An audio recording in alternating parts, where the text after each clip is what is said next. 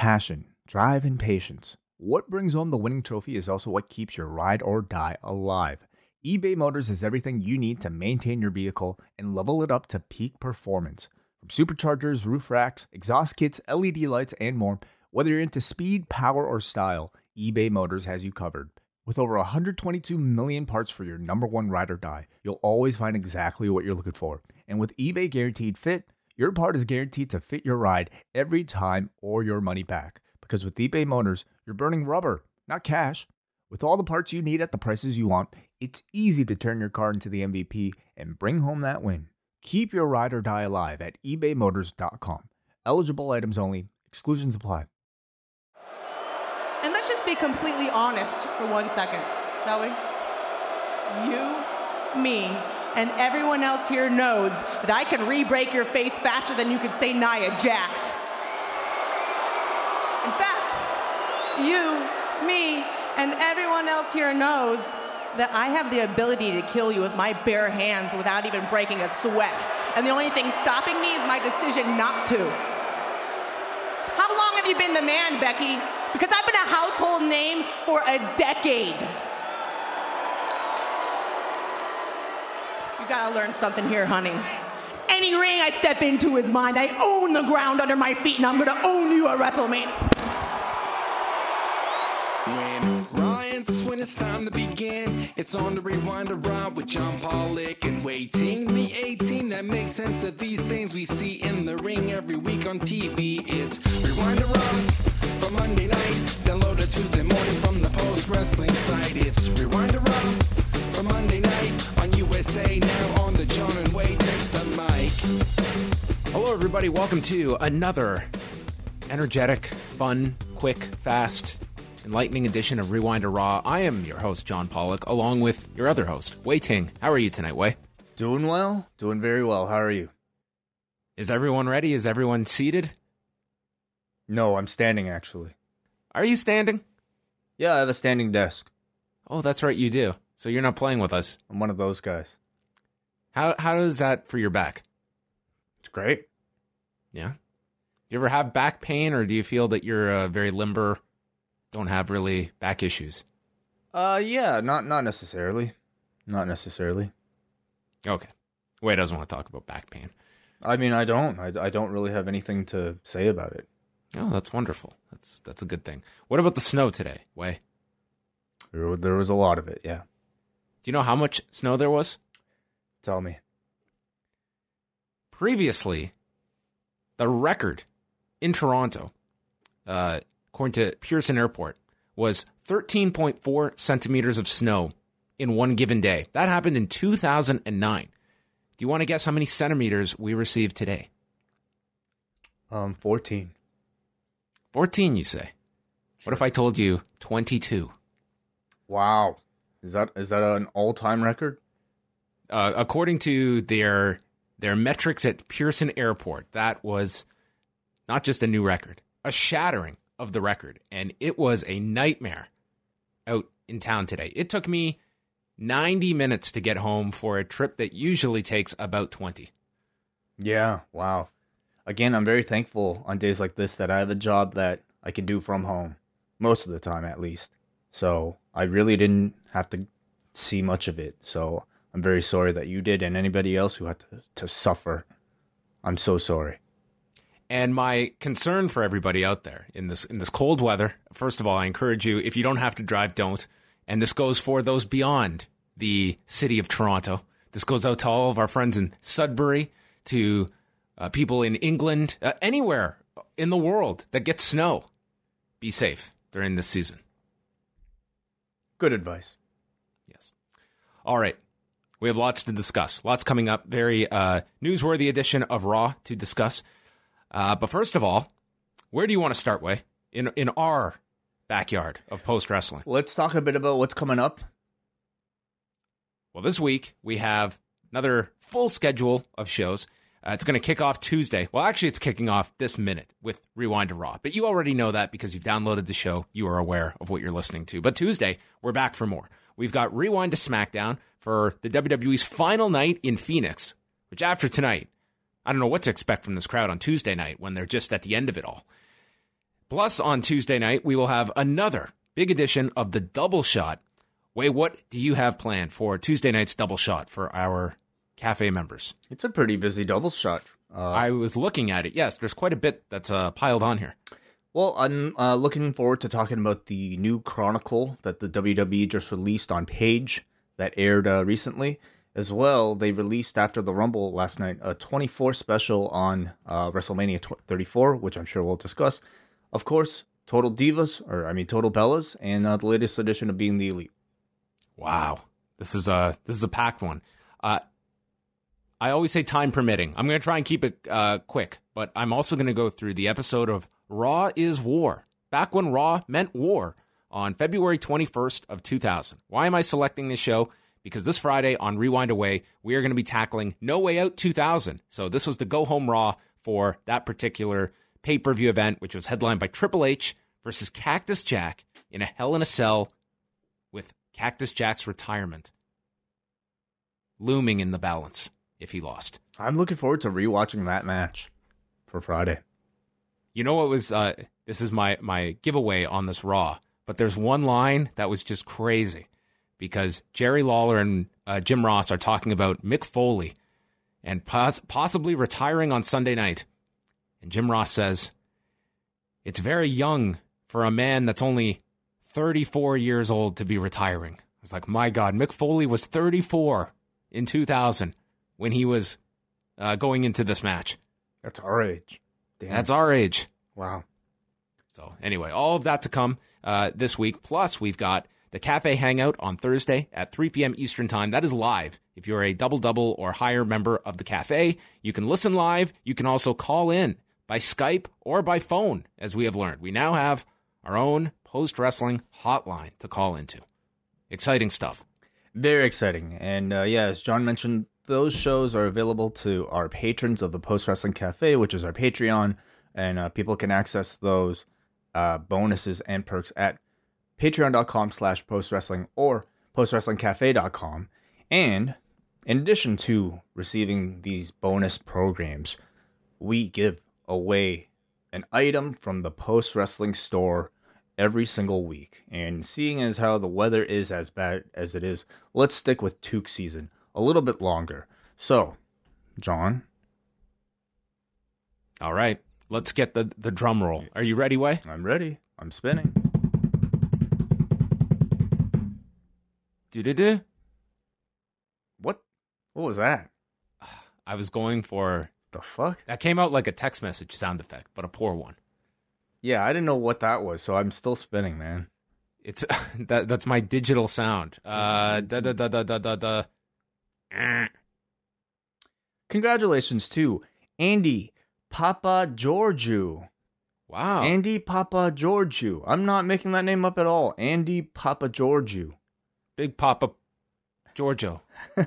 It's your hookup. Andy Pa- Actually, Wai is your hookup. I am I'm your hookup. Yes, Andy Papa Georgiou. Congratulations to you. You win a post wrestling toque from the po- post wrestling store, store.postwrestling.com, the home of all of our merchandise, various shirts, uh, more items to come, more than you'll ever ever need.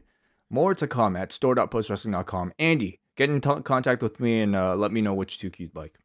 Holler if you hear him.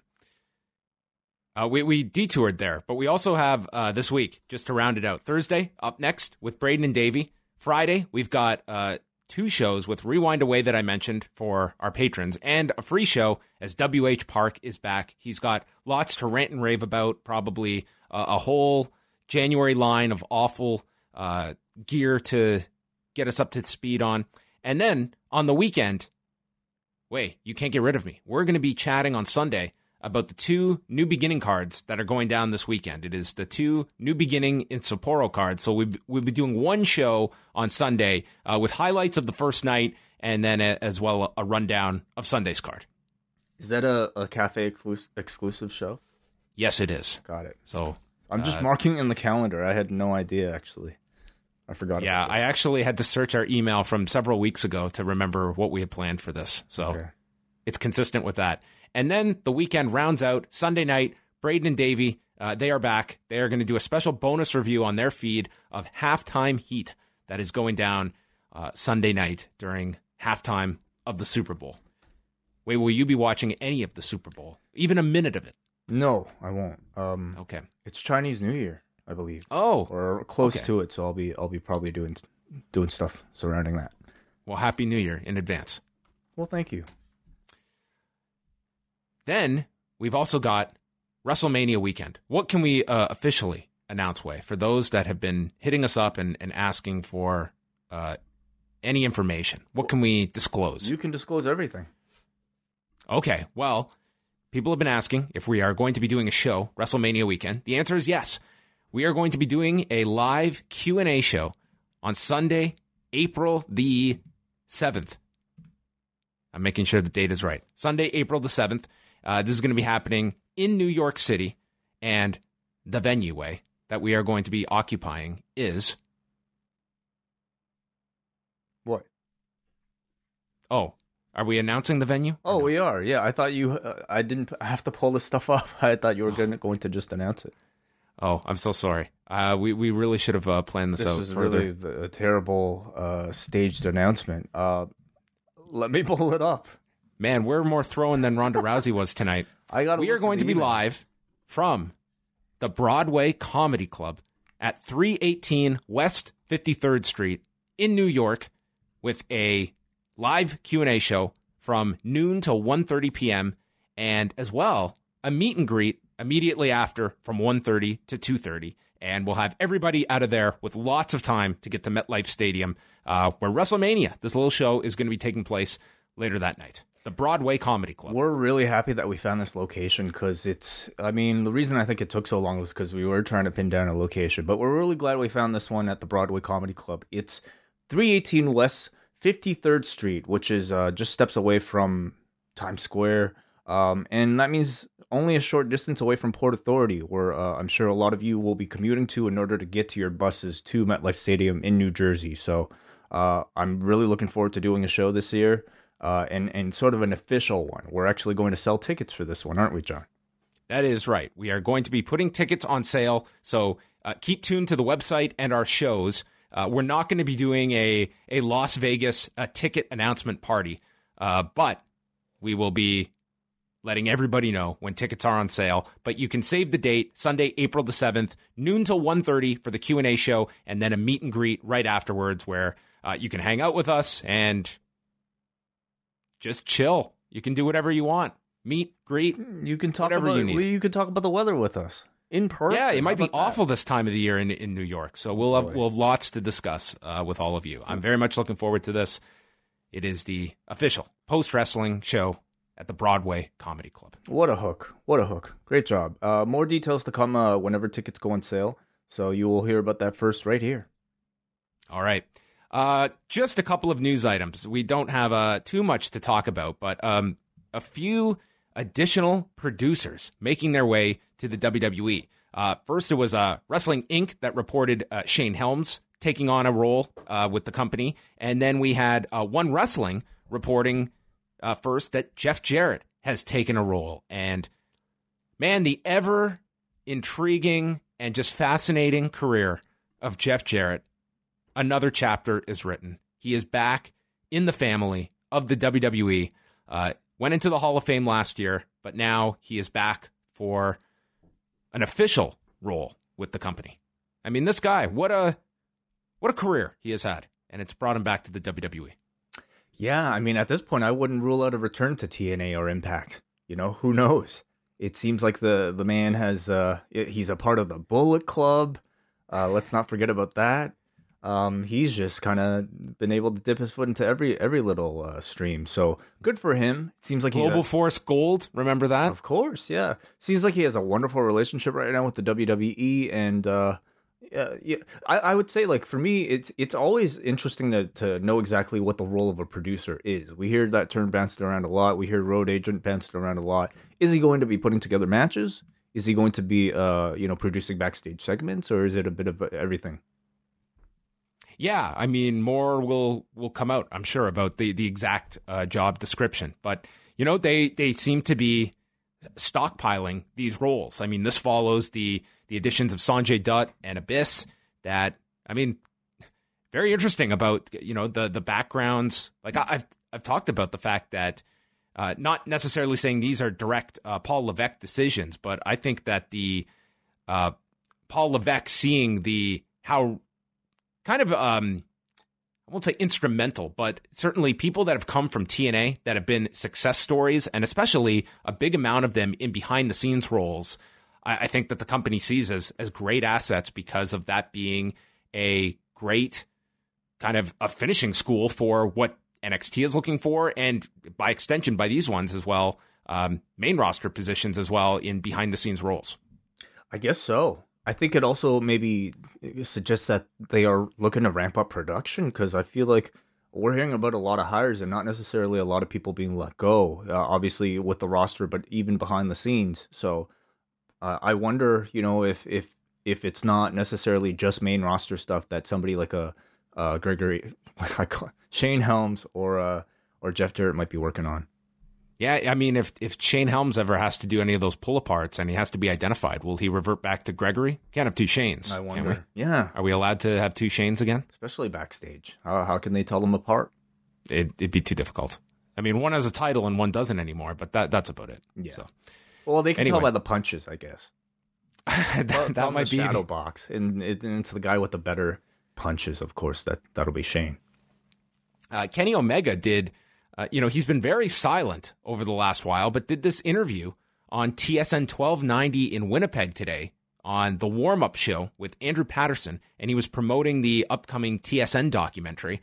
And while he didn't shed too much light on his free agency, he did bring it up. He referred to himself as a free agent and the fact that there he is seeking other opportunities out there and said he's just kind of enjoying being off the grid at the moment. He does have non wrestling projects, and he's also enjoying playing a lot of video games at the moment, but said that there are definitely going to be developments soon, and he is not going to be uh, gone for too much longer, it seems like. So, kind of a, just an interesting look at uh, kind of where his head is at the moment, and this also connects with the new Being the Elite, where they introduced at the end of the show uh, that Kenny Omega's phone they never mentioned Omega by name, but his phone has been found, and the phone is turned over with a countdown clock that leads up to the same day as the next All Elite Wrestling press conference that they're going to be holding in Las Vegas. So that seems to be adding up to what everyone is assuming is going to happen. And that's the uh, that press conference is happening which day? February the 7th, I believe. Yes, which is a Thursday. Thursday. Yeah, next yeah. Thursday. Yeah. Well, yeah. On BTE though, uh, they they didn't explicitly say that it was Kenny. You know. You no, he's never mentioned. He was never seen. But it was. Yeah. You know, the person whose phone was lost, which yeah. was one person. As far as you know, being a free agent, I feel like this is kind of like the the loosest term of free agent that I don't know that I feel like we we've we've really seen because I I don't they, he hasn't really tried to hide it so much the the fact that he's very likely to sign with All Elite. Yeah, I think that's what everyone is expecting. And I would imagine that there's not going to be anything said regarding his status until this countdown clock expires. And I th- I do feel that the elite guys they're very good with their surprises and it, this being a bigger one, but also how they've been doing the, these independent appearances where they don't just show up unannounced they do drop these hints so that people, the ones that are really focusing on this, can put two and two together. So you build that anticipation and the fans want to see something. And then when it's paid off, there's a bigger reaction. And I think that's the best way to deliver surprises as opposed to it comes out of nowhere. And are you saying for for our live Q and A we shouldn't have announced it and instead maybe sent out a photo of like I don't know um Junior's cheesecake or uh, yeah, we, Magnolia Bakery. I don't know if we would have the chops to pull off that that kind of a um, a guessing game with, with people, but juniors uh, that mean, that could have been an attempt. Yeah, maybe maybe you you can book the surprises for the show. Maybe it's, we can get the, some surprise entrance. Juniors is is the cheese, cheesecake place. Everybody, don't um, fact check me, please. Oh man, there's a lot of that going on these days. Uh, but anyway, that's that's the latest on Kenny Omega, and yeah, that's those are the major news items that are going on at the moment. Will Ospreay dealing with a uh, broken toe, but he's not going to miss his match with Pac that's coming up later this month uh, for Revolution Pro. Uh, anything else that uh, you wanted to touch upon before we got into Rawway? Let's get into Raw. Monday night from the Talking Stick Resort Arena. It was their third night in Phoenix with SmackDown still to come. And Seth Rollins started out the show. He came out and he told the audience that he was going to outlast everyone at the Royal Rumble because of this his t shirt. He kept pointing to it, but then he clarified it was his heart and his passion that won the Royal Rumble for him. And then he yelled, Seth freaking Rollins is going to the main event of WrestleMania. Hmm. John freaking Pollock. What's what are you trying to say? Something wrong with freaking? Freaking. He promised he wasn't going to do this, but this is a once in a lifetime chance. So he points to the WrestleMania sign. So I'm glad that this has now evolved into just a complete joke on camera as well. Yeah. Amongst the performers. Yeah. And he starts talking about kids that wanted to grow up to become astronauts or play in the Super Bowl, but he just wanted to point to this sign. And this dude is nearly in tears. Not just point to the sign, but point to the sign and say that he was going to WrestleMania after winning the Royal Rumble. Specifically. Well, yeah, that's that's really the only thing. I'm sure to- he's pointed at the sign at some point. um, Anybody can point at the sign, but to be, you know, uh, winning the Rumble and going to the main event and pointing the sign, that's the trifecta. You know what? After remember the um those uh the 3D graphics they had at the Royal Rumble and they use for the big shows now? Yeah, the augmented reality stuff. Yeah. How crazy would it be if Rollins here he is, you know, really emotional and he's pointing at the sign and then the sign points at Seth. Holy shit. That would be amazing. Like an arm comes out of the sign Holy pointing shit. down. That would be fucking amazing. Are you high right now, John? Like, how, how, how'd you come up with that? Uh, because I'm trying to think of what, what is the next level of this sign that would really throw people. I think that's the way to go. The sign talks back to Seth. It says, like, the sign dreamt of pointing Mis- at him. Mr. SFR yourself, Mr. Freakin' It's SFNR. SFR. so he says he can either challenge Daniel Bryan, everyone booed, or Brock Lesnar, but he's going to need time to decide. So out came Dad. Paul walks out to a huge NXT chant and says, I challenged you to bring back Seth Rollins, and he knows the dream. And Hunter has to turn around because he's getting emotional. And He even calls it out. This was a really tear jerking uh, segment. I mean, these two were just about in tears with one another. I'll tell you what, like, I it certainly felt genuine, felt very real. Like when Seth was getting to, you know, his his words about uh living a, a childhood fantasy, probably, of winning the Royal Rumble. And then um like you saw it on his face, and I guess Triple H was able to identify with it a lot when he started to get into it. Cause yeah, like it's felt like he got off script. Uh, I mean, you know, broke character, quote unquote, a little bit, and and kind of got emotional with him. Like Triple H even started off his his uh his uh, verbiage here with Seth by saying, commenting some uh, on the uh, what is it uh, the the sign pointing stuff, and it got a genuine laugh from Seth Rollins at the mention. So something tells me that that might, that might have been a bit of an ad lib, but all in all, like those felt like very genuine moments here. Hunter said that Ru- the Rumble is designed to push people to their limits, to find the one, and that one is Seth Rollins. But now he must choose who he burns down. And Hunter said that Becky is going to make her decision tomorrow, but Rollins needs to decide tonight. And I'm thinking, or else what? He loses Does he lose his title match if he doesn't decide tonight? When has there been a, a, ted- a deadline on this? I mean, this is uh, What's he's it? got to strategize. This is a new era. They have pro, uh, promo photos to to print and everything. They're Oh, I just learned with the Royal Rumble, card is subject to change, and we can flip matches on a dime. Well, that is true, but uh I don't know. Maybe they need to negotiate contracts. What if Brock's not going to be around? He says that Rollins has until the end of the night, and that Daniel Bryan and Brock Lesnar will be here tonight. And before they can finish the segment, Dean Ambrose interrupts them and calls their father st- their father son shtick cute. He says Hunter didn't believe in Seth and wanted to get rid of him when they were down in FCW, but Ambrose believed in him. And then Hunter brings up how Dean turned on Seth the night Roman announced he had leukemia. Did you remember that? I, I totally forgot about this. I'm glad Hunter brought this up. Man, I, I still cringe anytime they just mention that word leukemia for some reason. It just it, it to me it just doesn't belong on a professional wrestling program unless you know outside of the moment that he actually described it himself, uh, Roman Reigns. But I I just ugh, doesn't it just kind of gives me the shivers.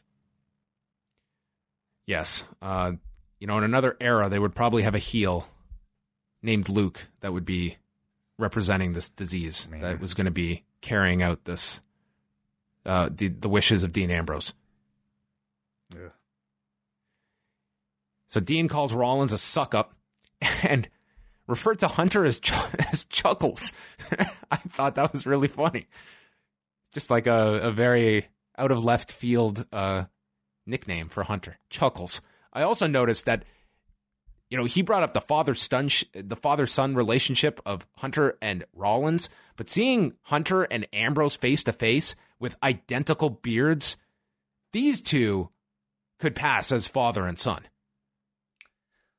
I mean, there are a lot of beards in the WWE. Um, I didn't. But these are pretty precise replicas of one another. They're very right? similar. Could you pick a beard out of a lineup? Could you play that the beard game? You think you'd do well? I don't know how I would do it that. God, like there's so many guys who have that same look, you know, like you put like just you know Drew McIntyre, Seth Rollins, Elias, alone, the three of Booker them. Booker T had a beard he was sporting on the panel. Guess they're in right now. Big beards, and then and then you've got the other level, like the Bryans and the Rowans and Harper. Yeah. So maybe an interesting game for someone to design.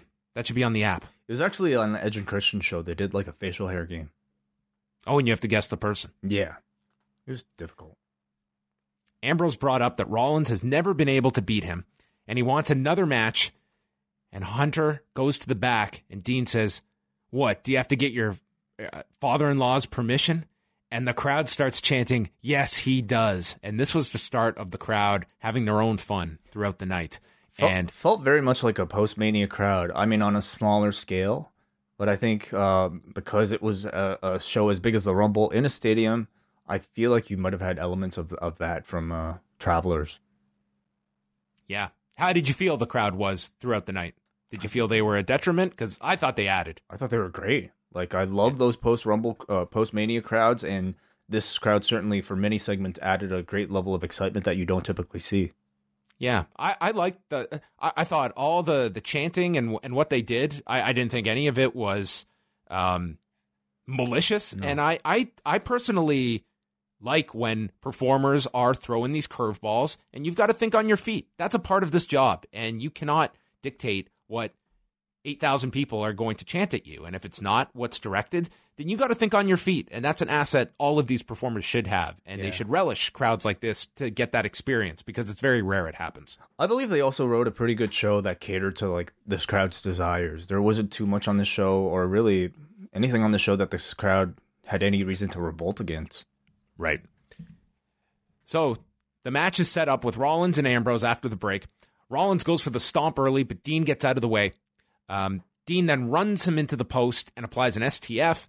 Ambrose then nails Rollins with a right hand after a suicide dive attempt, and then Ambrose hits him with the Dodon.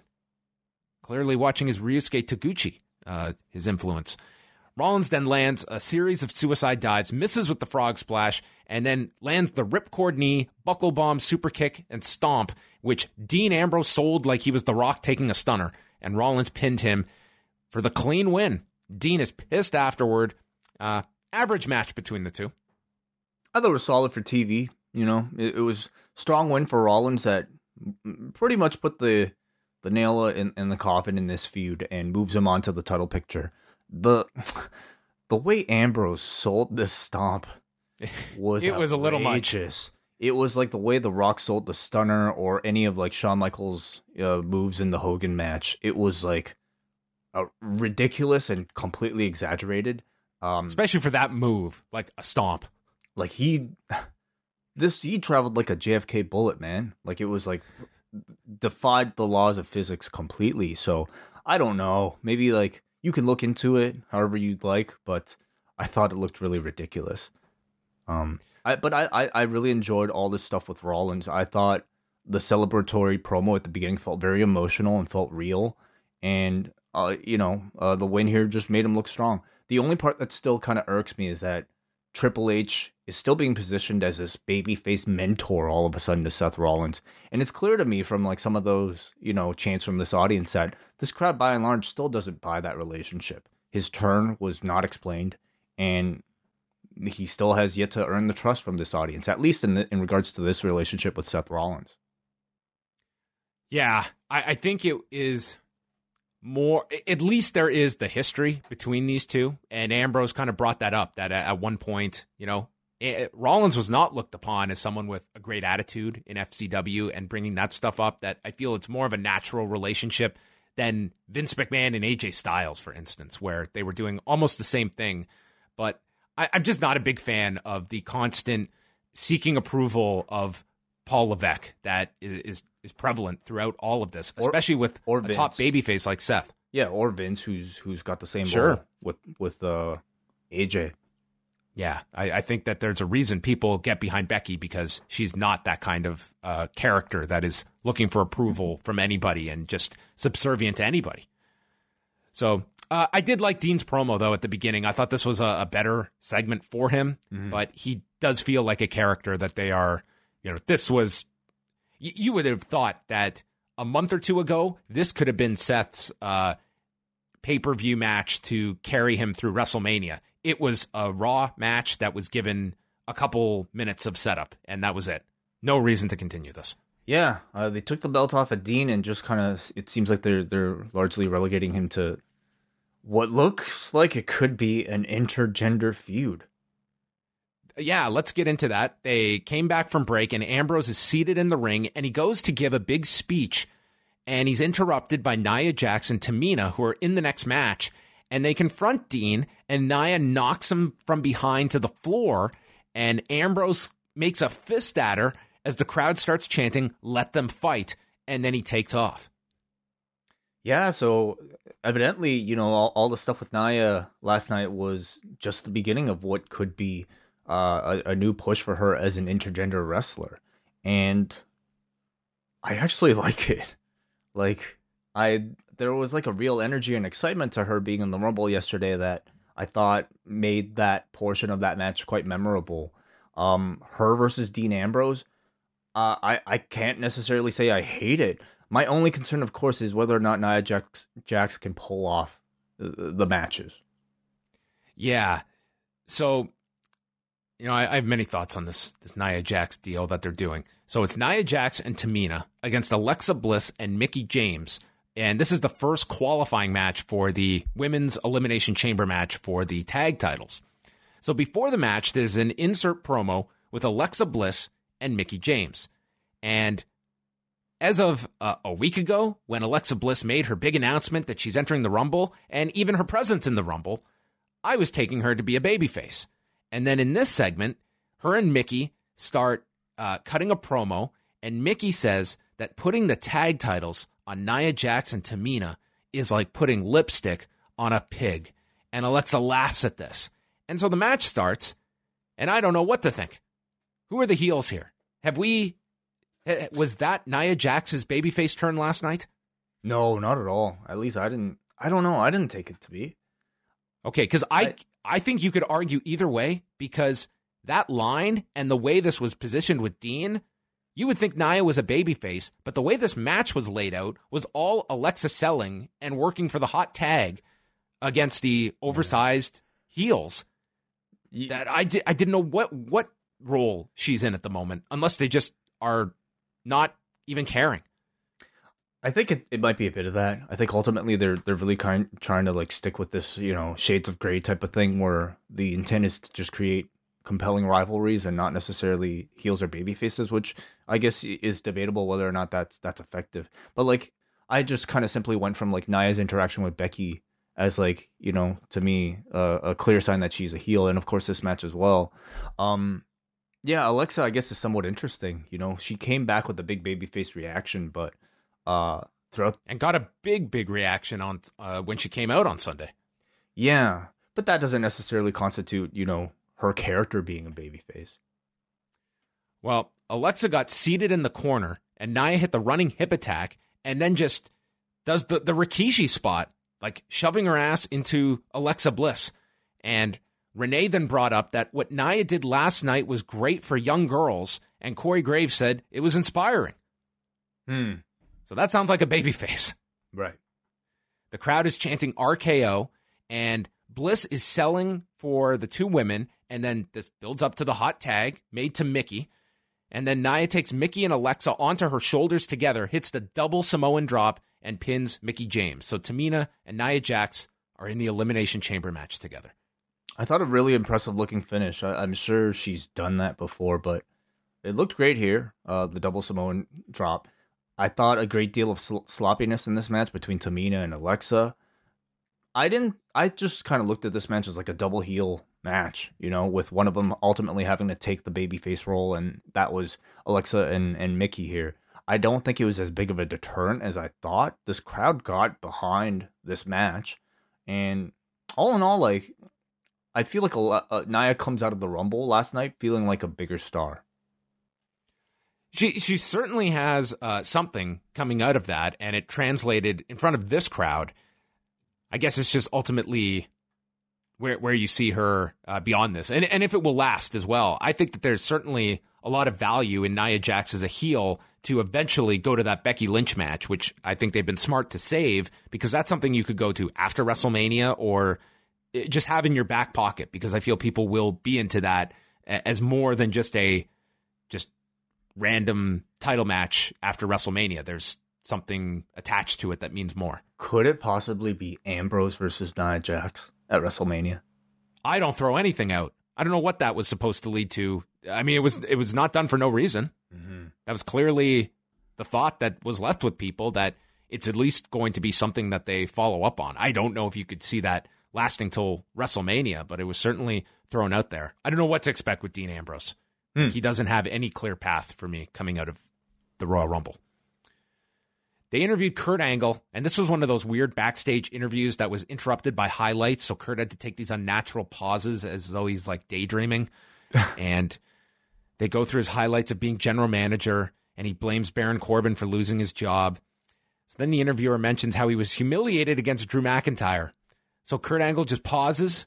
So we get the highlights of the match. and he says it's taken him a long time to get over that match. And Drew has also, uh, and it's also taken him a long time to get this match with Baron Corbin. So Baron better be aware.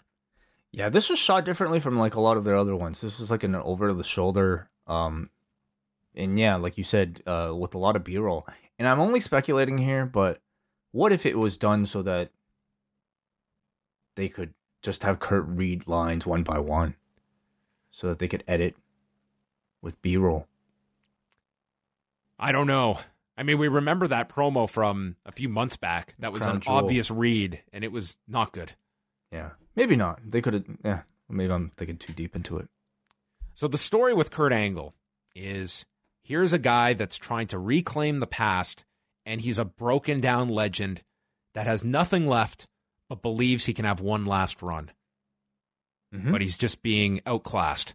Yeah. So he has this match with Baron Corbin, and Corbin brings up all of his accolades of the past, winning a gold medal, breaking people's uh, ankles, and he thinks that he has one last run and match in him. It's not true, and the fans are not going to be there for you when I hurt you. And Angle just pops him with a right hand and then starts delivering a German suplex and follows with more. And this is when Michael Cole, Renee, and Corey start yelling about who was a worse general manager between these two. Michael Cole's argument was that Raw had its worst ratings ever when Baron Corbin was the GM, but Graves defended Corbin, saying he inherited the mess created by Kurt Angle. He was saying this show's been worse for way longer than you think, Michael Cole. It goes back more months. And as they were describing how awful Raw was for all those months, uh, Angle hit an angle slam that Baron kicked out of. He applied the ankle lock. Baron broke out of that. And then he hit the deep six and he pins Kurt Angle in three minutes and 57 seconds. Mm-hmm. Normally, I would blame Baron Corbin for a bad Baron Corbin match, but I thought Renee and Graves were unbearable here. They were just. Graves was like screaming at one point at uh, Renee so that he could make his point. I It's hate like, that. this is the worst. Yeah, I hate people. I hate that shit. And, and like, I'm usually good at this point at like tu- tuning the announcers out, but I just couldn't hear. And man, to me, they killed the experience of seeing this Kurt Angle match. In fairness, I didn't think it was much of a match. Um, we got four minutes here. Afterwards, he hit Angle with the end of days. And, you know, I imagine that they're going to do this comeback with Kurt. I just don't know how much the audience is into it. Like, he's been presented in such a way for so long that I don't even know if it's going to be all that uh, great of a story or people will really back a comeback story with Kurt if they're even going that way. I mean, um, I kind of read like today's stuff as potentially him teaming with Braun against Baron and Drew. Yeah, I mean, the angle we'll get into later does call for a partner. Um, Yeah. Then they I- recap. I, I do feel like they're they're building towards something. They're not just forgetting about Angle. no, no, it's um, yeah, there's there's something there. Like making specific mention of that Drew McIntyre match tells me, and like showing that Kurt's still haunted by it yeah, tells me that they will have Kurt overcome it somehow. yeah. That to me though feels like a like a three week thing for Elimination Chamber. That doesn't seem like anything bigger than what it is. We'll see. They recapped Lesnar and Balor from the night before, and Balor came out in his street clothes. He said he went toe to toe with Lesnar, and Lesnar beat him. And then Lesnar beat him again. And he's never seen speed and power like that before. He's hurt today, and he made Brock Lesnar believe. I don't know in what. Bobby Lashley interrupted him with Lio Rush, and Lio Rush, I thought this was a very funny line coming from Lio Rush. He called it a disgrace that a twerp like Finn Balor got a chance against Brock Lesnar. I think, considering the source, I thought that was a great line. He says that you almost beat Lesnar, but you would not have a chance against Bobby Lashley, who is bigger, faster, and stronger than Lesnar ever will be. And Balor mentions, well, I lasted longer than the 12 seconds you were in the Royal Rumble. So Lashley beat the hell out of Balor, chokeslammed him multiple times, and left Finn for dead. Second night in a row, Phoenix has not been kind to Finn Balor. No, unfortunately. Uh, I, I think coming off of you know that Brock Lesnar match that was very well received despite the loss. I think I expected something you know bigger for Finn Balor. I'm not terribly interested in a Bobby Lashley feud. I feel like I've just seen it. Have I not? Did this or did this not happen? A match or something? I'm sure we've seen this combination uh, on television This crop several times. Yeah, this crop of like raw like upper mid carders feels like they're so interchangeable between him, Elias, Bobby Lashley, uh, uh, even Drew McIntyre, Dolph Ziggler. You throw all those guys in that mix, and I feel like I've already seen this match. But anyway, I guess there aren't too many pick, picks to choose from. Uh, I didn't hate the the way they they built it here. You know, the crowd was certainly behind Finn Balor at the end. They are they re-aired the halftime heat spot. I think this is a really good commercial. It's funny. They're poking fun at the NFL and their halftime In show. Maroon, in Maroon Five. and Maroon 5, which is the easiest group in the world to make fun of. And then you splice it in with these awesome Ricochet highlights. And I just think it's a really well done commercial. I think that if you were to watch this, this, this sounds like something cool. And uh, coming off last night's 18,000 hour show to tune in for 20 minutes, what, what a great time ask of people. Did Just they 20 minutes. Did they did they mention where it was taking place? Is it is it the PC? No, they have not stated where. They have mentioned that though. They have mentioned the word live, uh, but they have not said the performance center. Okay, awesome. I love it. I think it's great promo. I, I think this is a really good idea. Uh, This weekend, you've got that Worlds Collide tournament on Saturday, and then this on Sunday, um, which you don't need the WWE Network for halftime heat. You do for the tournament. But I think that's the kind of stuff that you should be pushing people towards. And I, I think both have been, um, you know, interesting elements to add to the network this weekend. It's great exposure for those guys that'll be on that in that match. Yes. The revival took on Zack Ryder and Kurt Hawkins. They showed some highlights from a decade ago of the the Major Brothers and then their uh, their switch as the Edgeheads.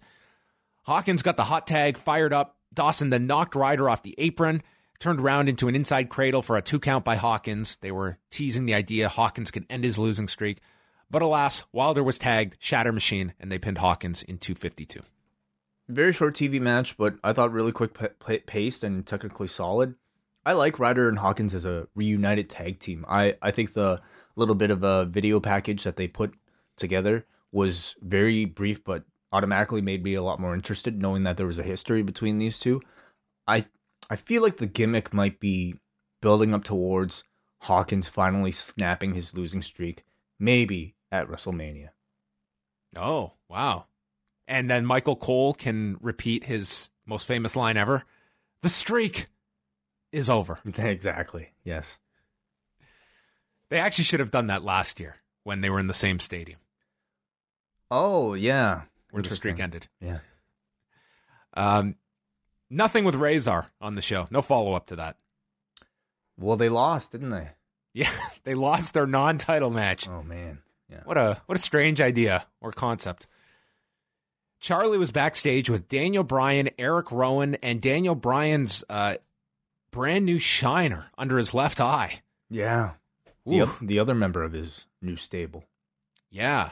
I mean, I'm sure that uh, some people were looking at the, the crowd's reaction as a black eye on that show, but a literal one for Bryan. I enjoyed this because I didn't even hear the question, but I love that Bryan called this uh, question out for its ridiculous nature. And I didn't even have to rewind to know I'm sure it was a stupid question. He says that he would have beaten AJ Styles regardless last night of Eric Rowan. And Seth Rollins celebrates air pollution and wanton destruction when he says, burn it down.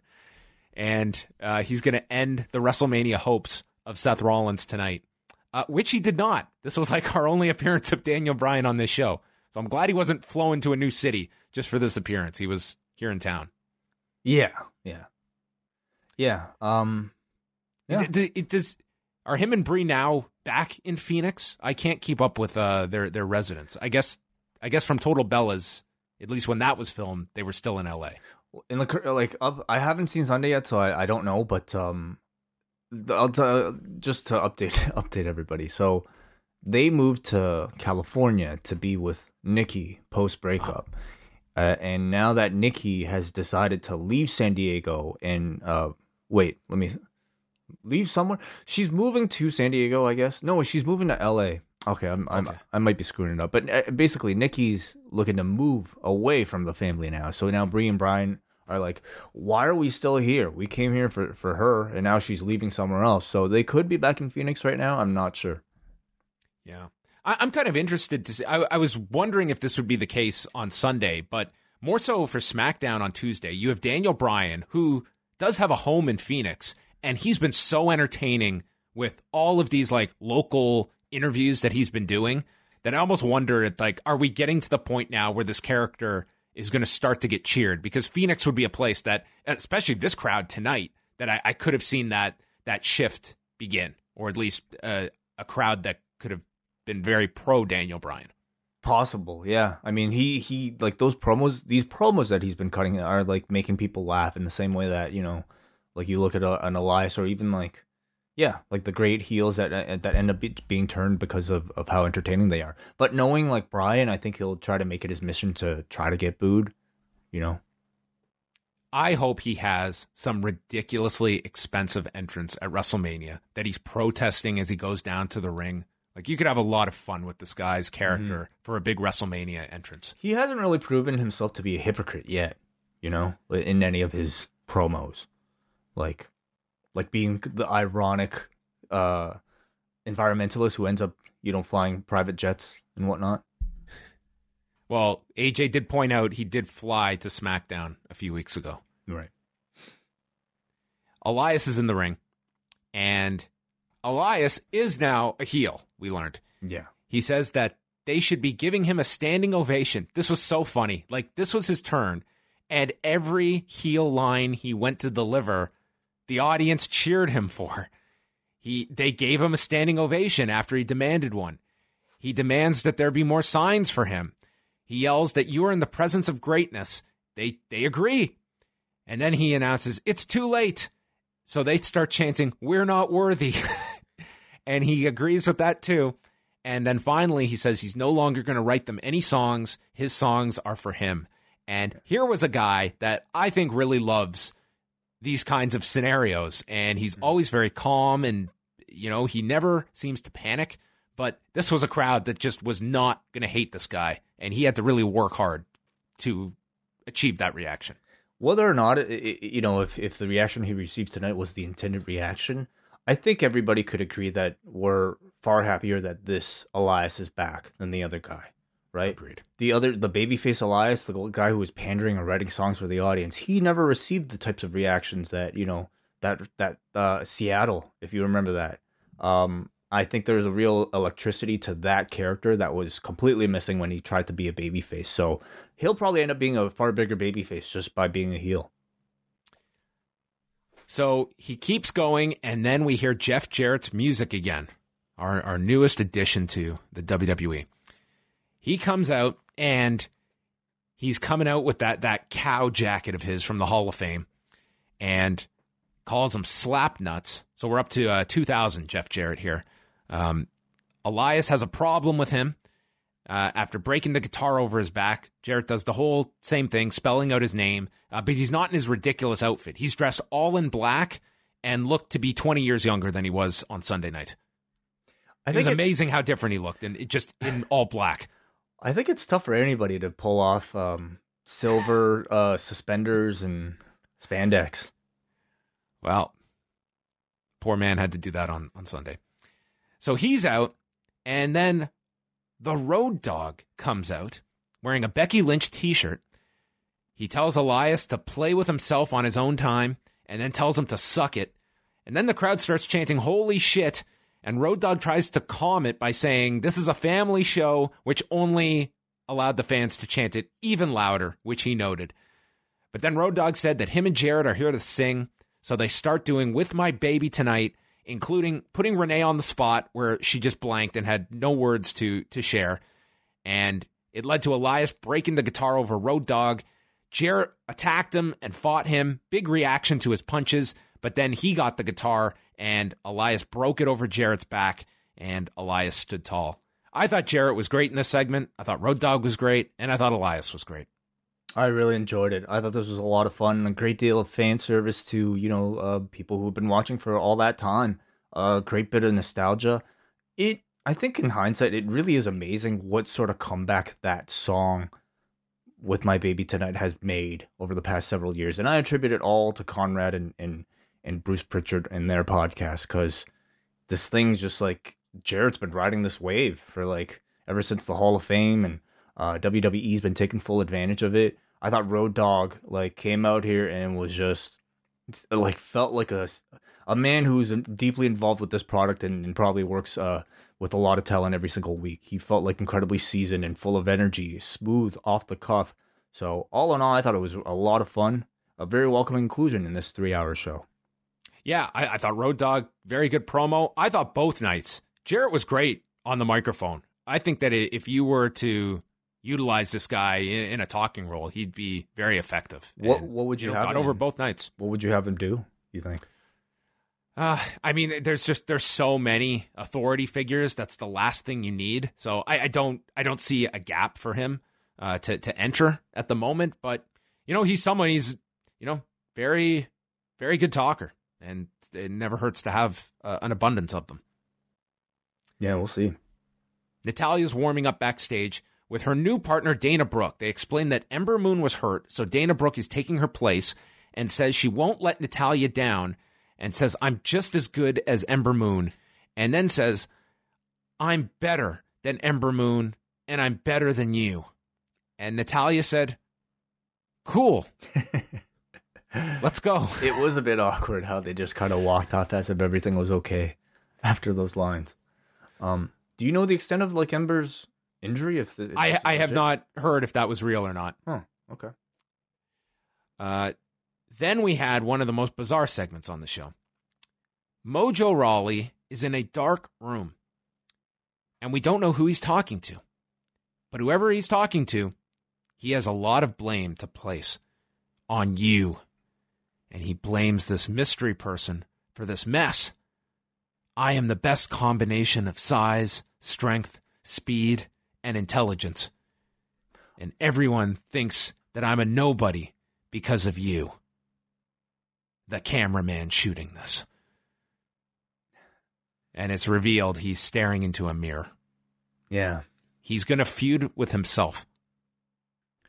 I'd love to see that match. Mojo versus himself. Hey, if they're doing if they're if they're if they've accepted intergender wrestling, maybe the next thing is, you know, watching some some matches where guys have had to have matches either with blow up dolls or even with themselves. I mean, Al Snow did that once with a hardcore match with himself. Maybe that's what they're going here with, who, with Mojo. Who ended up winning that one? Al Snow won and lost. Yeah, um, you know, It, it, fe- it featured him moonsaulting off the top through a table. and did he sell it after? I guess. How What did it- how did the finish occur? Go go go watch this match over the next 24 hours. Oh Just I, I think it was in Toronto to be honest with you. It's Al Snow having a hardcore match with himself Right. on on Raw. Okay. Listen, I'll say I think Mojo Rawley is, is actually very talented. I think he's uh underutilized in at least in this respect. Um he I thought this was really interesting. It was full of intensity, but something about him just seems to never be able to take off. I don't know if it's perhaps the kind of a generic in-ring style, maybe it's a generic look. Um but I think they see enough talent in his promo ability to continue to give him chances like this. We'll see if he finds more success this time. Natalya and Dana Brooke versus Liv Morgan and Sarah Sarah Logan. This was another qualifying match for the Elimination Chamber. They double teamed Brooke. Logan lifted her up. Morgan came off the turnbuckle, and then an enzuigiri led to Natalya being tagged in. She applied the sharpshooter. Ruby Riott got onto the apron. She wasn't part of the match. And then Brooke goes for Ruby, and this allows Logan to shove Brooke into Natalya, breaking up the sharpshooter, and Liv Morgan rolls up Natalya in 251. Dana is very apologetic afterwards, and Natalya just is annoyed and walks away without her. So Liv Morgan, Sarah Logan added to the Elimination Chamber match. And it looks like this was done to set up something between Natalya and Dana. Awesome. Yeah. Exciting. Yeah. So Natalya will not be in this match. Nope. The open challenge segment. Was Ronda this, Rousey was this billed as an open challenge? They did promote it as an open challenge. Okay, cool. Yes. Ronda comes out, and this is when the crowd really goes to another level. All they want to do is chant for Becky. And Ronda has her promo that she's got to deliver and seems very thrown by this. She starts her promo by saying, If you can't dream big and ridiculous dreams, what's the point of dreaming anyway? And they are booing her. They are booing dreaming. And Ronda is dreaming of being at home and not in front of this crowd. She said she dreamed big to become Raw Women's Champion. And she goes to thank Sasha Banks. That gets booed. And Ronda is so thrown that she tries to give like an obviously serious line and she bursts out laughing and admits, You made me stutter. And I'm thinking, wow, we are watching this woman crumble here on this microphone. And then she shifts her focus to WrestleMania and Becky Lynch. And she's trying to handle this as well as she can, but she's just throwing. And then all of a sudden, Bayley's music plays and she comes out. This is before the challenge is even issued by Ronda. Yeah. So that's And- what that's what was that's what I was thrown by. Yes. And it, it was obvious because Bayley cuts her promo, and then Michael Cole has to finish Ronda's promo as she's walking to the ring and get everyone up to speed on what Ronda couldn't finish in the promo. Mm-hmm. Like, this was a real mess. Well, they clear yeah, I mean, they clearly saw that Ronda was was kind of struggling out there and decided to end the segment or at least end, uh, cut off her lines abruptly by just having Not the wrong call. there. Not the wrong call at all. And and by the end of it, I think it didn't matter cuz this crowd said everything that they needed the- Ronda to say. The idea behind this whole thing is to just promote Becky versus Ronda, and this crowd did all the work they needed to for them. So I I certainly can't call this a failure failure, even if Ronda didn't get all of her lines out. No, all of this paid off at the end um, with with that segment, but you know we talked about this last week of how much Ronda is given, and here she had to do this promo, and then we weren't aware of it. Then she had an even bigger promo to do afterwards, and I think you have to understand that the you're throwing a lot at her and you know throw in the fact that the, there was this crowd reaction to it as well um, I just think it's a lot you're th- you're throwing at this woman on live television. She's got a leading role. She she's the lead right now, at least in in the division, and that unfortunately calls for a great deal of dialogue for, on almost every episode.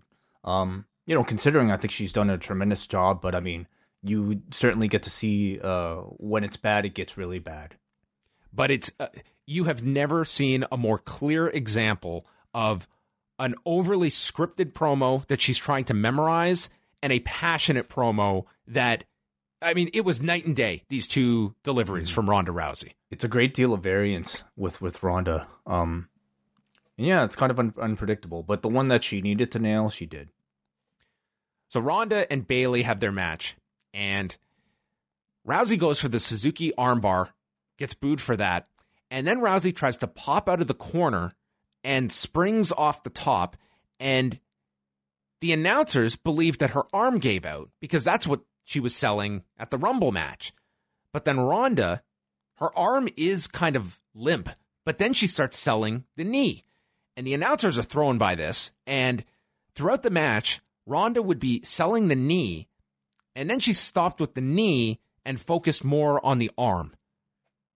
Well, it's possible to have two injured body parts. It is possible. I would say for the layout of a match, this overly complicated things, and I think the announcers very much made that clear that they didn't even know what they were calling. Yeah, perhaps. Bayley was working on the leg, though. Bayley was working on the leg. Um, and then later, the arm would come into things. Um, you know, they're telling this story that Rousey is just beaten down from this match on Sunday, Graves is bringing up the altitude. Bayley then applies a knee bar. They both roll to the floor. And then Bayley, at one point, she's uh, Ronda's in the corner, and Bayley's like summoning her to come out of the corner, and she doesn't. So Bayley just ends up going into the corner. There's a top rope elbow, bank statement by Sasha, uh, sorry, by Bayley uh, onto Ronda, gets to the ropes, and then Ronda flips her off of the turnbuckle into the armbar, getting the tap. And then afterwards, Rousey helps her up. They shake hands. And before we get to the next segment, what did you think of this match? I thought this was a great match. And it came out of nowhere. I think, first of all, you know, Ronda, to me, uh, Ronda versus any of the four horsewomen should be a heavily promoted match, not something you just do in an open challenge setting. But the fact that they went this way w- without any build, just in an open challenge, I think either tells you perhaps what they think of Bayley or more likely maybe something to the rumors of her potentially not being around too often for her to have these big profile matches. But I thought it was an excellent match. To me, it had like all the excitement of the Sasha match. It was much shorter. Obviously, there were a lot of commercial breaks, so I don't think you could really compare the two. But like Sasha, I think this was Bayley's best match in a long, long time. The back and forth was wonderful. Um, I wasn't as bothered by maybe the the confusion of, of the body part, although I could understand. Um, and I love the finish. That that that jumping like run up the corners into that beautiful, beautiful armbar transition. Again, like her transition from her judo influence to uh, her pro, pro wrestling repertoire is so incredible and to me shows a great deal of creativity in her ability to to mend the two something that other pro wrestlers simply aren't able to do at her level so i thought all that was great all right I I thought this match was just I just felt these two were on very different pages throughout this match, and I just had a hard time getting into it because I just felt that Ronda was just it, it almost felt to me like she was kind of thrown off at the beginning and it kind of just permeated into the match as well. I didn't really have much uh, issue with Bayley. I thought she was fine in this, but I I really sensed in this match that this was Bayley kind of trying to quarterback and keep this match together uh, throughout parts. And you're right about the finish. I thought that the the finish looked very good at the end, and not doing the. Uh, I thought for sure they were going to do another four horsewomen spot with uh, Bayley at the end of this. Like it seemed to be primed for that, but they didn't do that. Yeah, I mean, maybe it was just something they did last night, just uh, impromptu. You know, Mhm. If, if if if it's like I on the schedule, I just don't know where they would be able to fit that in. You'd have to call the other three up, and we know that the other, two of them aren't ready yet. So maybe it just it's not supposed to lead anywhere. So then Becky Lynch's music hits, and this place goes nuts. She comes out and she's limping. She can barely move, uh, selling the knee injury from Sunday. And she gets into the ring, and she told Ronnie that she would find a way back to her. She's heard about this baddest woman on the planet moniker for a year, and and uh, the last time she was here, she dropped Ronda Rousey and Rousey never came after her to prove who was the baddest, so I've come to prove that you aren't. And unlike Seth Rollins, she doesn't need much time. She's picking Ronda Rousey, and I'm going to kick your ass. And then Rousey responds. She asks Becky, How's your leg? Because I want to beat the best version of Becky Lynch that has ever existed, and I could re break your face faster than you could say Nia Jax. I could kill you with my bare hands. Maybe my favorite line of the year. Because it's believable. Like It's totally believable. It- this is- and it, it was delivered with such conviction. And this, I love this promo. I This thought this promo like- was fantastic. Yeah, I mean, you know, I guess it's one thing for like uh I don't know, Bryan, Daniel Bryan to say a line like that, but like knowing this was Ronda Rousey, former UFC Women's Champion, a man, a, a woman who like is basically like a trained assassin, you know? Like we we it's it's a believable line. So uh, Ronda I had no idea where this came from. Like this past year, Ronda on the mic has certainly been a mixed bag, and we've seen the best and worst of it as as recently as the beginning of this segment. Yeah, but here in this exchange, when it really mattered, she sounded like a seasoned pro. Those boos were were just as loud as they were at the beginning, if not louder, and yet she just like soldiered through her lines and not just delivered them, but delivered them with the passion and intensity that you would really only expect from like people who've been doing this for a long, long time. It made me so excited for this match, so much more excited than I already was, and it just it I, I had chills. I thought this was an excellent segment. She said that we are the same age. And when Becky was training, I was headlining events for a company that didn't even want to have women's fighters. And last year, Becky Lynch was on the kickoff show while I was stealing the show at WrestleMania. I've been a household name for a decade, and any ring I step into, I own, and I will own you at WrestleMania. This was just a money promo, and at the end of this, this felt like the main event for WrestleMania. Completely, absolutely. And um, you know, we haven't watched SmackDown yet, but at least from this interaction, really feels like they're going ahead with this one-on-one match. I just don't see how Charlotte could really fit in, and I don't know what she would add to this feud. Well, I mean, it's we have months to go until WrestleMania, so I, I wouldn't take this as you know indicative of a of a change in, in plans. But we'll have to see what they do with Charlotte because you do have a lot of time before WrestleMania. But I'm with you. Watching this segment, like this feels like a really, really big match. Like you, man, it's it's it's not often they come into like the magic of a rivalry, p- time perfectly for WrestleMania, like in in their entire history, you know. And I feel like if they don't capitalize on it with a strong one-on-one match, I kind of feel like it would be a mistake. But yeah, you know what? At this point, even like these two are so strong. Charlotte's been doing a great job too. They could make an interesting three-way, but do they need to? I don't think so. Why? Yeah, I, I know it's not the best comparison, and people are gonna you know think I'm I'm overstating it, but like this kind of had the feel of like in 1998 when Steve Austin was really about to take off, and you had Mike Tyson come in. Had they been able to do that match, Oh and Tyson God. was a great promo, like that's kind of what the vibe is that they've got here Totally. with Rousey as this legitimate fighter people believe in against this kick-ass babyface that the audience just loves in Becky Lynch. And that's sort of the dynamic you've got. And I think that's Yeah, a great, like- I think that's a great comparison. Absolutely. If Mike Tyson could wrestle, that's the match that you would have had. If Mr. T could wrestle, I guess you would have done Mr. T versus Hulk Hogan. Like if, if Mr. T could actually carry on like a big big match. So th- this was great. This was the highlight of Raw for me, um, and just felt like such a big match that you have set up coming out of it. Seth is backstage, and Braun appears. You can still hear the crowd chanting Becky, who's still in the ring. And Braun offers his hand, tells Seth he earned it last night, and tells him to go make the right choice and make it count at WrestleMania. Uh, they also aired this uh, feature um, where some of the talent went to the Make a Wish headquarters earlier in the day with this uh, with Ryan, who was uh, Ryan Wright. was Ryan Wright. Yep. And this, he walks into the headquarters and he goes to the front desk and he sees the back of these two chairs and they spin around with Sasha Banks and Seth Rollins. And this dude, like, just falls backwards onto the ground. It was like the greatest reaction ever. It really was. Yeah. Oh my gosh. Felt so happy for this guy. I- he got I- to meet all his favorite wrestlers and then he got to go to Raw.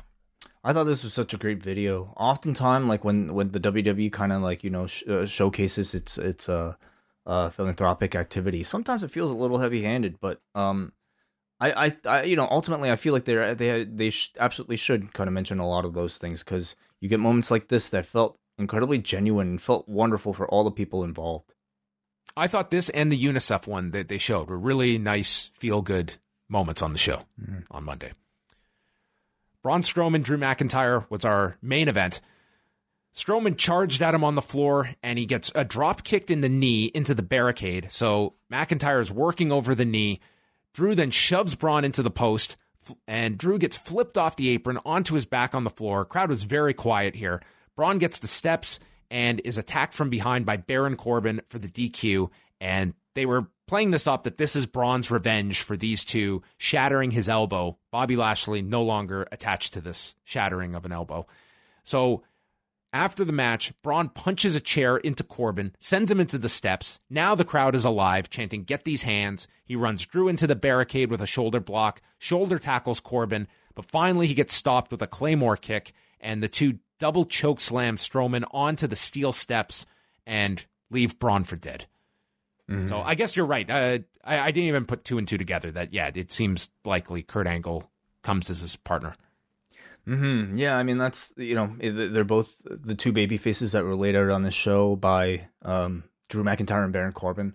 I hope that this isn't you know everything that happens post post Rumble. I think we're we're all thinking might have some implication at Mania, but this to me just seems like it's something for the next pay per view. Um, we'll we'll see what Kurt Angle's involvement is. Could you see Kurt and Drew McIntyre being a WrestleMania match if you go full tilt with this Kurt Angle comeback story? Before today, I couldn't, but because they spent that focus on it in that interview, I could see them potentially, you know, uh, saving that time to tell that story. Final segment Brock and Paul Heyman come out. Heyman says that Lesnar is the main event of WrestleMania. Not after that segment with the women. And he calls the premise of tonight's show absurd because this should be the easiest decision of Rollins' life. Easy to make choices when you don't have any options. And Seth's only option is to go to WrestleMania and challenge Daniel Bryan. They'll have a great grappling match, a sports entertainment clinic. But the last thing anyone wants is to get into a fight with Brock Lesnar. And Seth Rollins interrupts Heyman's speech. He comes in, he has a face off with Lesnar, and then he attacks the diverticulitis way, goes right after it. Mm-hmm. He goes for the stomp, but he is stopped and hit with an F5. Then another, and another, and another, and then a fifth F5 onto the title. And Seth is laid out on the mat, and he's against the ropes, and he yells at Lesnar, Is that all you've got? And Brock comes back and hits a final F5 as they go off the air, leaving Seth laid out. Yeah. We didn't get a decision. So does that mean uh, it expired? He doesn't get the title match? It's over. Right. Yeah. We, we have promo- the promotional department is taking away his dream. Yeah. Um. I. I mean, I. I took his running out to attack Brock Lesnar as the decision. Um, but yeah, six F fives, F thirty to Seth Rollins here. Uh, F thirty. yeah. I love it. The key, of course, He, he should he should hobble out on SmackDown and just say, "I'm picking Daniel Bryan." just selling like he's dead. That he's would be got like he's on crutches. Yeah, he's got like- like a black eye, yeah. ribs taped up. What was I thinking? Awful idea. Oh, that's great. Um, yeah, no, the key, of course, is that Seth Rollins um, at least uh, withstood five F5s to demand more from Brock Lesnar. So David Goliath all over again. And uh, yeah, I thought it was fine. What Seth needs is a is a pep talk. He's got to unleash the pit bull within him. The Pitbull. Oh, Vince Vince has to come out and then tell him he has zero chance of beating Brock, and that's our build up for WrestleMania. oh, there No are chance in hell. there are a lot of ways they could go with this, but um, on its own, like I think the Rumble was, you know, good enough to like put set set Seth Rollins off in, in a great deal of uh, momentum, and uh, we'll see how they might screw it up in the two three months that lie ahead. I think that the way to close this out is Seth Rollins faces Brock. He wins, and that's the first time we see Roman Reigns, who hugs Seth Rollins, the new champion. That's a beautiful ending. Yeah, I think that's a great spot to do at WrestleMania. and the then Kenny Omega shows Roman. up with the Elite, and then uh, Oh, uh, takes them all out. Yeah, Okada comes out. Yeah, and AEW invades. All right, that was Raw. Um, yeah, setting a lot of stuff up and also kind of leaving the Universal title match semi open ended, but I think everyone sees that as the direction. And now you've got to figure out the the directions for the other champions for both the men and the women's title matches. I, I was a have little. lots of time to do that. I was a little surprised that uh, you know Becky just came out and revealed the choice of Ronda Rousey tonight. I mean, it resulted in a very electric segment, but I thought you know part of the reason why she lost so cleanly to Asuka the night before was so that you can play around with this tease of her wanting to get get after Asuka for that rematch. Um, we'll see how they handle it tomorrow because I'm sure Becky and Asuka will.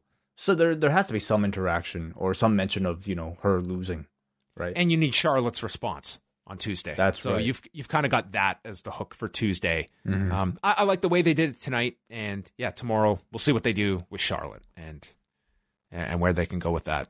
So Yeah. I thought I thought this was a strong edition of Raw, you know, with uh like it feels like there's a real energy coming off of the Royal Rumble anyway, but I thought uh great segments for Ronda and Becky. Uh I thought the Seth Rollins continuation of his build was was very strong as well. And even a fun Elias and Jeff Jarrett segment. there, there was a lot of good stuff on Raw tonight. Um, I wasn't as hot on the on the Ronda Bayley match and you know Ronda's earlier promo, but I mean, there the, Ronda segment, the the one that counted was I thought hit it out of the park.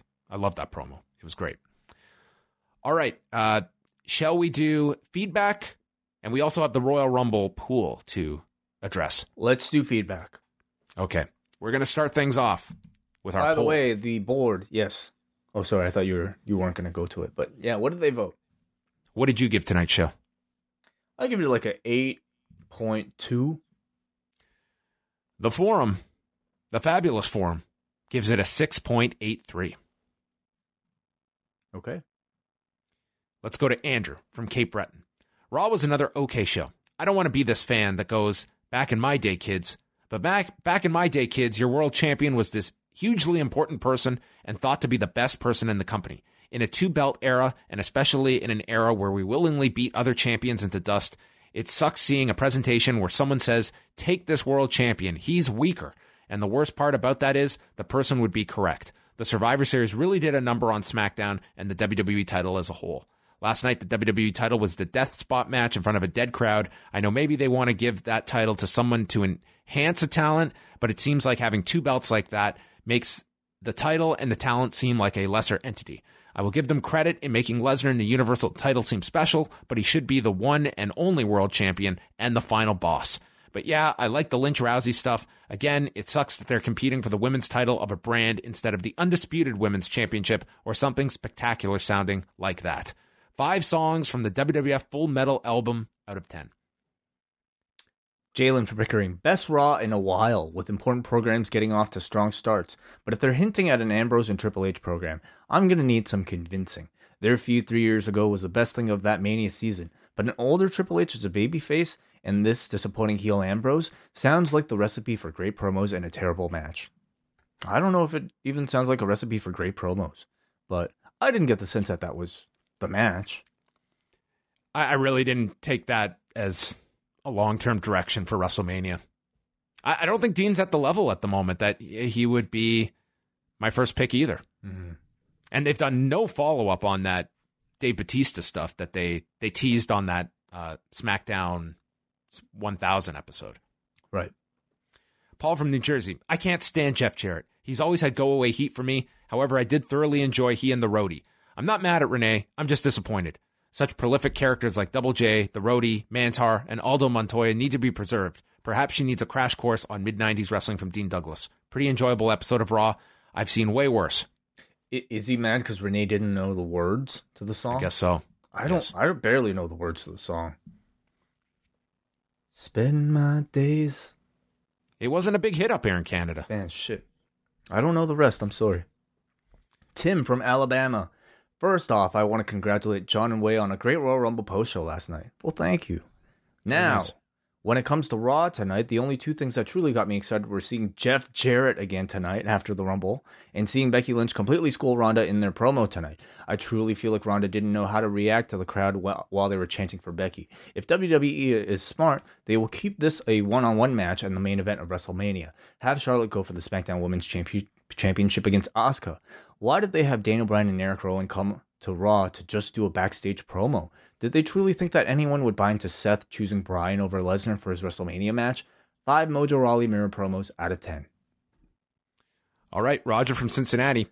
The man was intense in her promo tonight, and although she gave it a good effort, Ronda just couldn't match Becky on the mic. With the heat that Rousey got, will they turn her heel in this feud or still book her as a smiling babyface in typical stubborn WWE fashion? I'm assuming this also means it will be Becky and Ronda one on one at Mania, but we still have plenty of time to somehow add Charlotte. I would prefer just Becky and Ronda, but I wouldn't be fully against a triple threat. As for Rollins, he never made his decision. I wonder if he's still being F5 as I type this. Uh, I totally disagree about that. I thought Ronda was great, and what I like about Ronda is that she can flip that switch. That you get, um, you get regular friendly Ronda, and then you get intense competitor Ronda Rousey as well. And mm-hmm. I, I thought she was great tonight. I agree uh, with that promo, with that particular promo.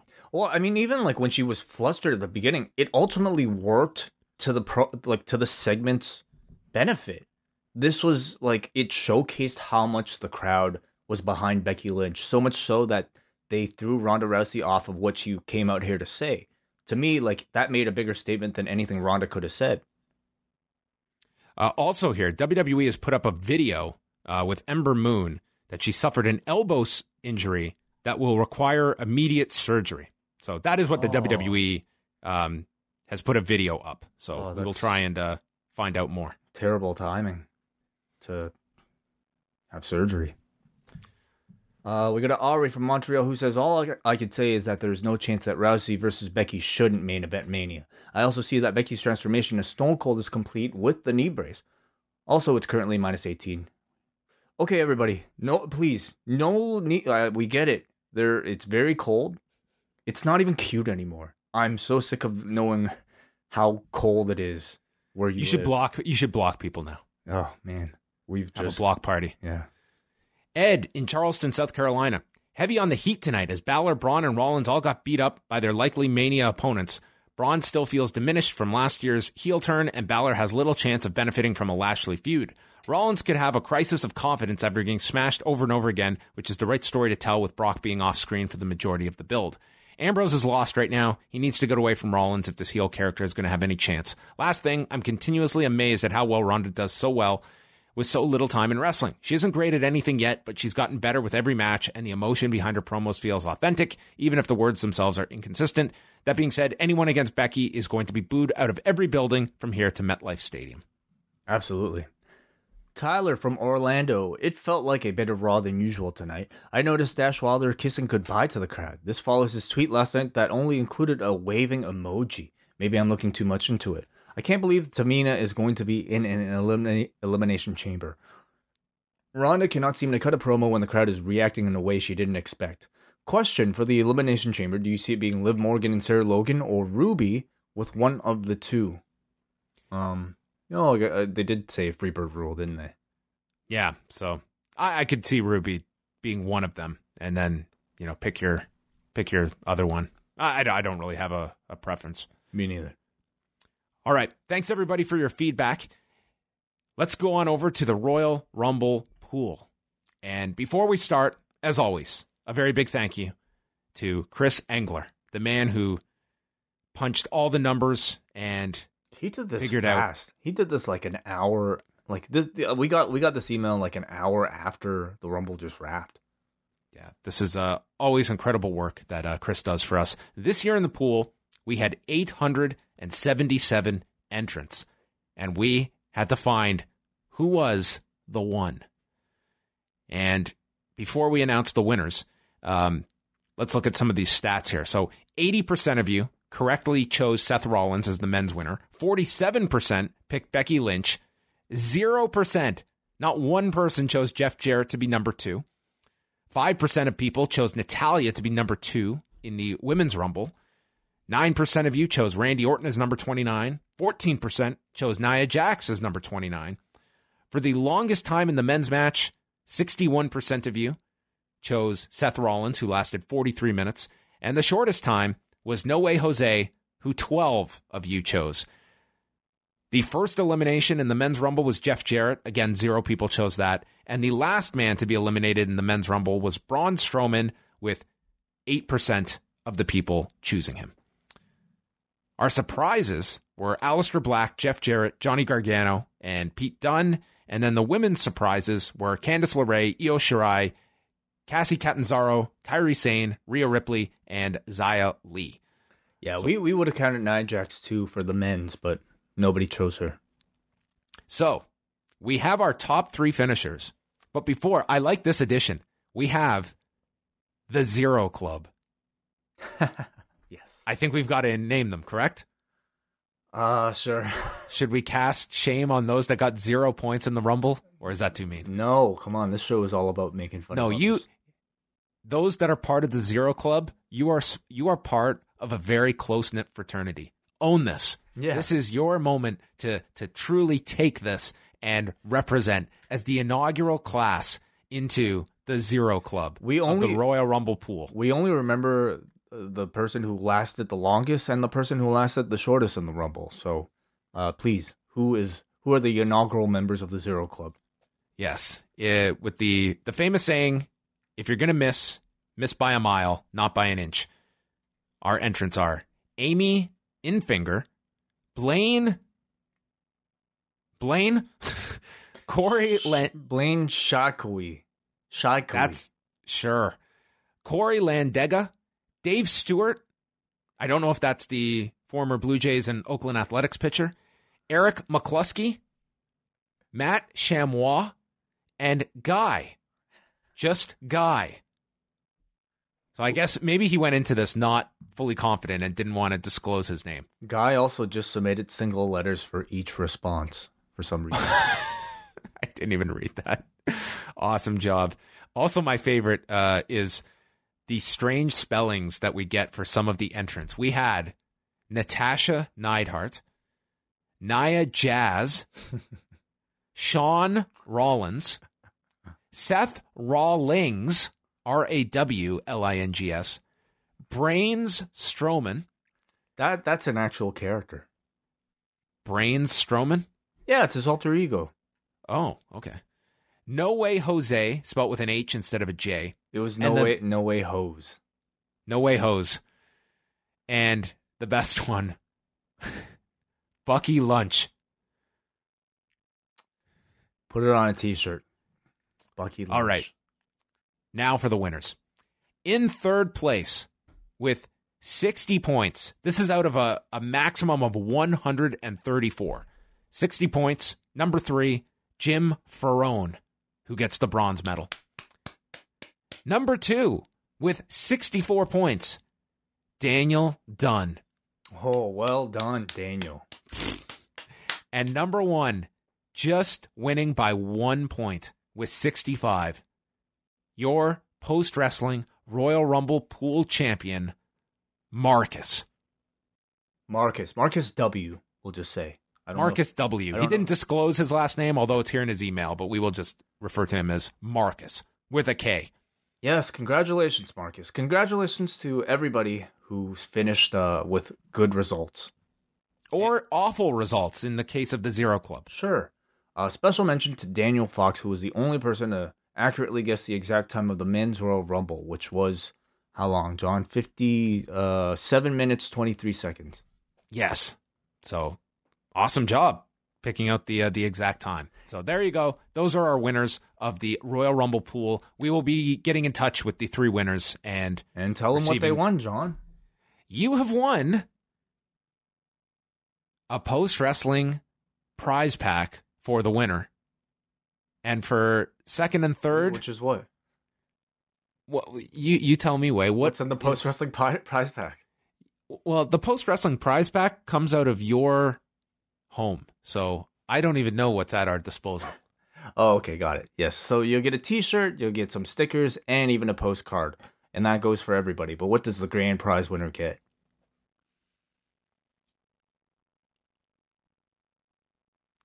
Hello?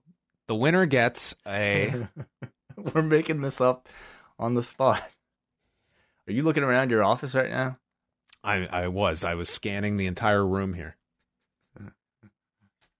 I was going to give the prize pack to the winner, so you're really putting oh, me on the spot here. Shit, so the second okay, and third ones are get well. We've we've now promised them a prize pack. We can't really uh, go back on that. We should have really uh, talked about this before.